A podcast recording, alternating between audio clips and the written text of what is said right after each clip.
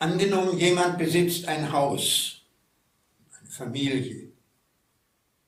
Der hat freie Wohnungen im Haus, er möchte vermieten.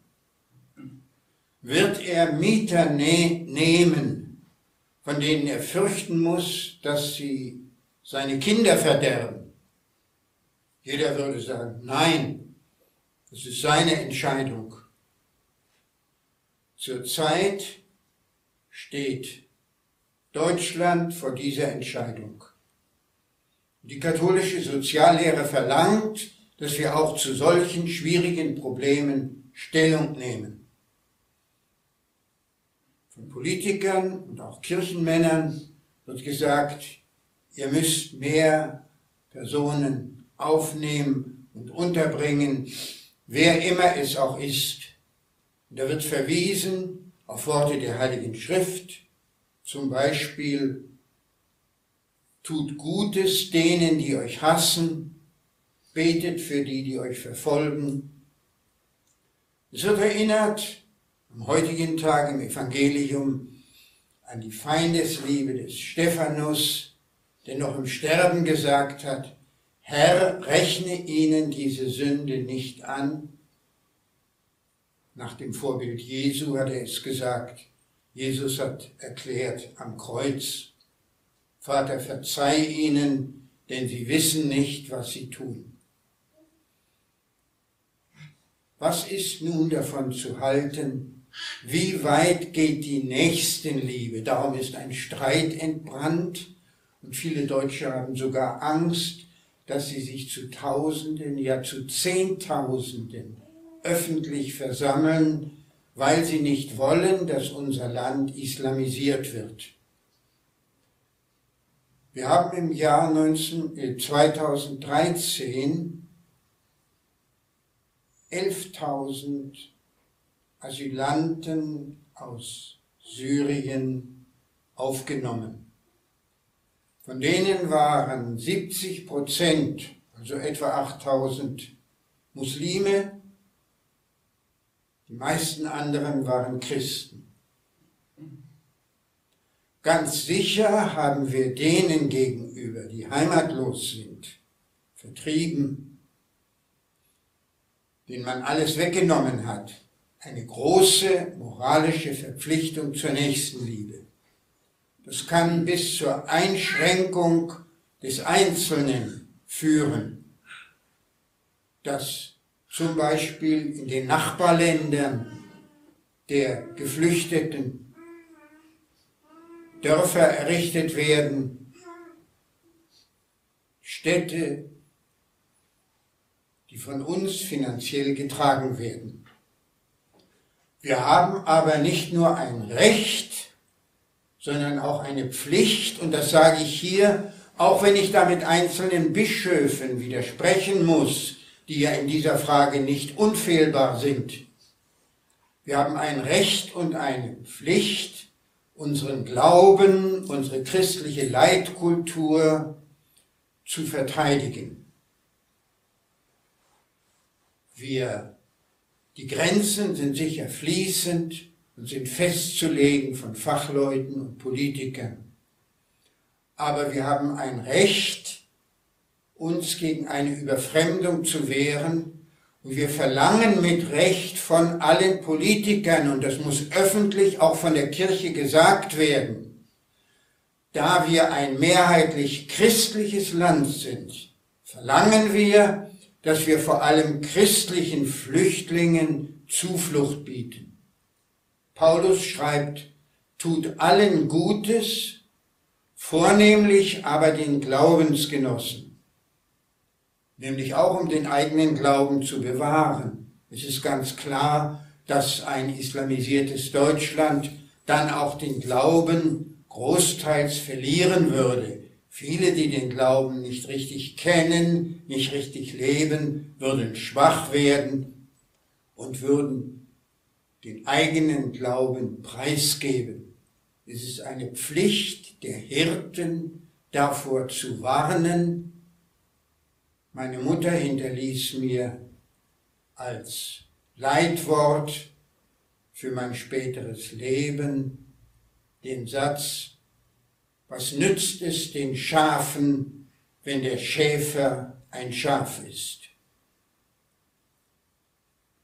Wir haben in unserer Nächstenliebe bis aufs Äußerste zu gehen. Wir kennen die Bergpredigt und wissen, dass Jesus freiwillig an uns appelliert, dass wir freiwillig bereit sind, aufs Äußerste alles, sogar unser Leben, unseren Besitz, aus Liebe zu den Feinden oder Gegnern auch hinzugeben.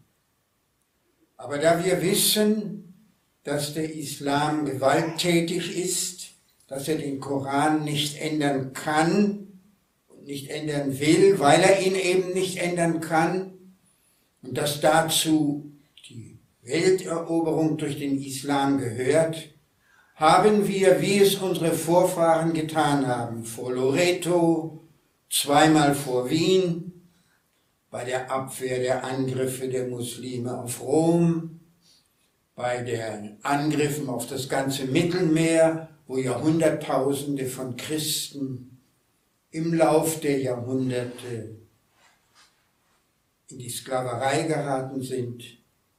So wie die Christenheit sich in Spanien erhoben hat, das 3/4 Jahrtausend lang, 750 Jahre lang, von Muslimen besetzt war, sodass heute noch jedes vierte Wort der spanischen Sprache arabisch geprägt ist, so haben wir als Christen, nämlich aus Liebe zum Heiland, die Pflicht, unseren Glauben zu bewahren und den Glauben auch den uns Anvertrauten zu bewahren.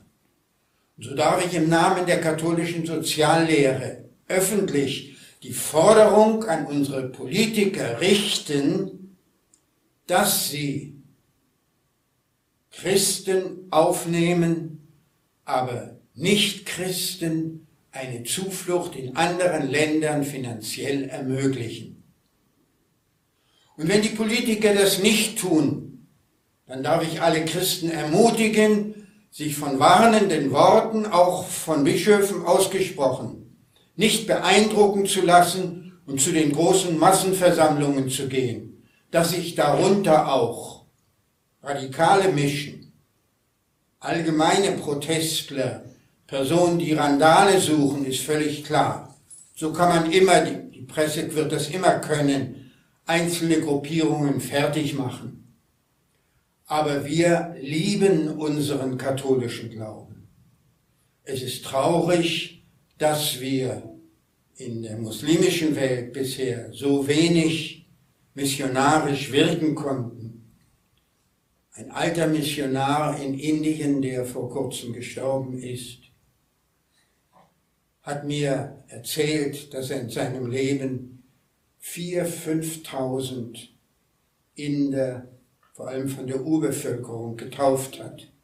Immer wenn er eine Kirche und zuerst eine Schule und dann eine Kirche gebaut hatte und ein kleines Dorf ringsherum, hat er das einem jüngeren Missionar übergeben und ist mit ein paar Familien weitergezogen. Und er hat mir bei dieser Gelegenheit erzählt, dass er in seinem Leben in Indien nur eine Handvoll Muslime taufen konnte, weil sie auch Angst hatten, von ihren Familien ausgestoßen zu werden oder getötet zu werden. Wir dürfen die Augen nicht davor verschließen. Nächstenliebe haben wir allen gegenüber zu üben. Aber sie beginnt im eigenen Vaterland, in der eigenen Familie und im eigenen Glauben gegenüber. Alles andere ist missverstandene Nächstenliebe. Und so wollen wir den heiligen Stephanus, den Märtyrer der Nächstenliebe, bitten, dass die katholische Kirche in Deutschland wach wird und dass sie erkennt, was wahre Nächstenliebe ist.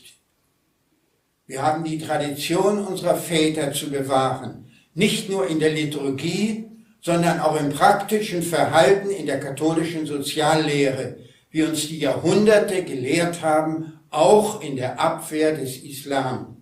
Wir lieben den einzelnen Muslim, auch er ist unser Bruder. Wir beten dafür, dass er gerettet wird für die Ewigkeit. Aber wir haben ihm auch zu sagen, was Jesus uns mitgeteilt hat, dass wir nur durch Jesus, durch die Geburt des göttlichen Kindes zu Weihnachten und seine Kreuzeshingabe und Auferstehung gerettet werden können. So hat die Missionskraft auch der Katholiken in Deutschland wieder zu wachsen. Amen. Im Namen des Vaters und des Sohnes und des Heiligen Geistes. Amen.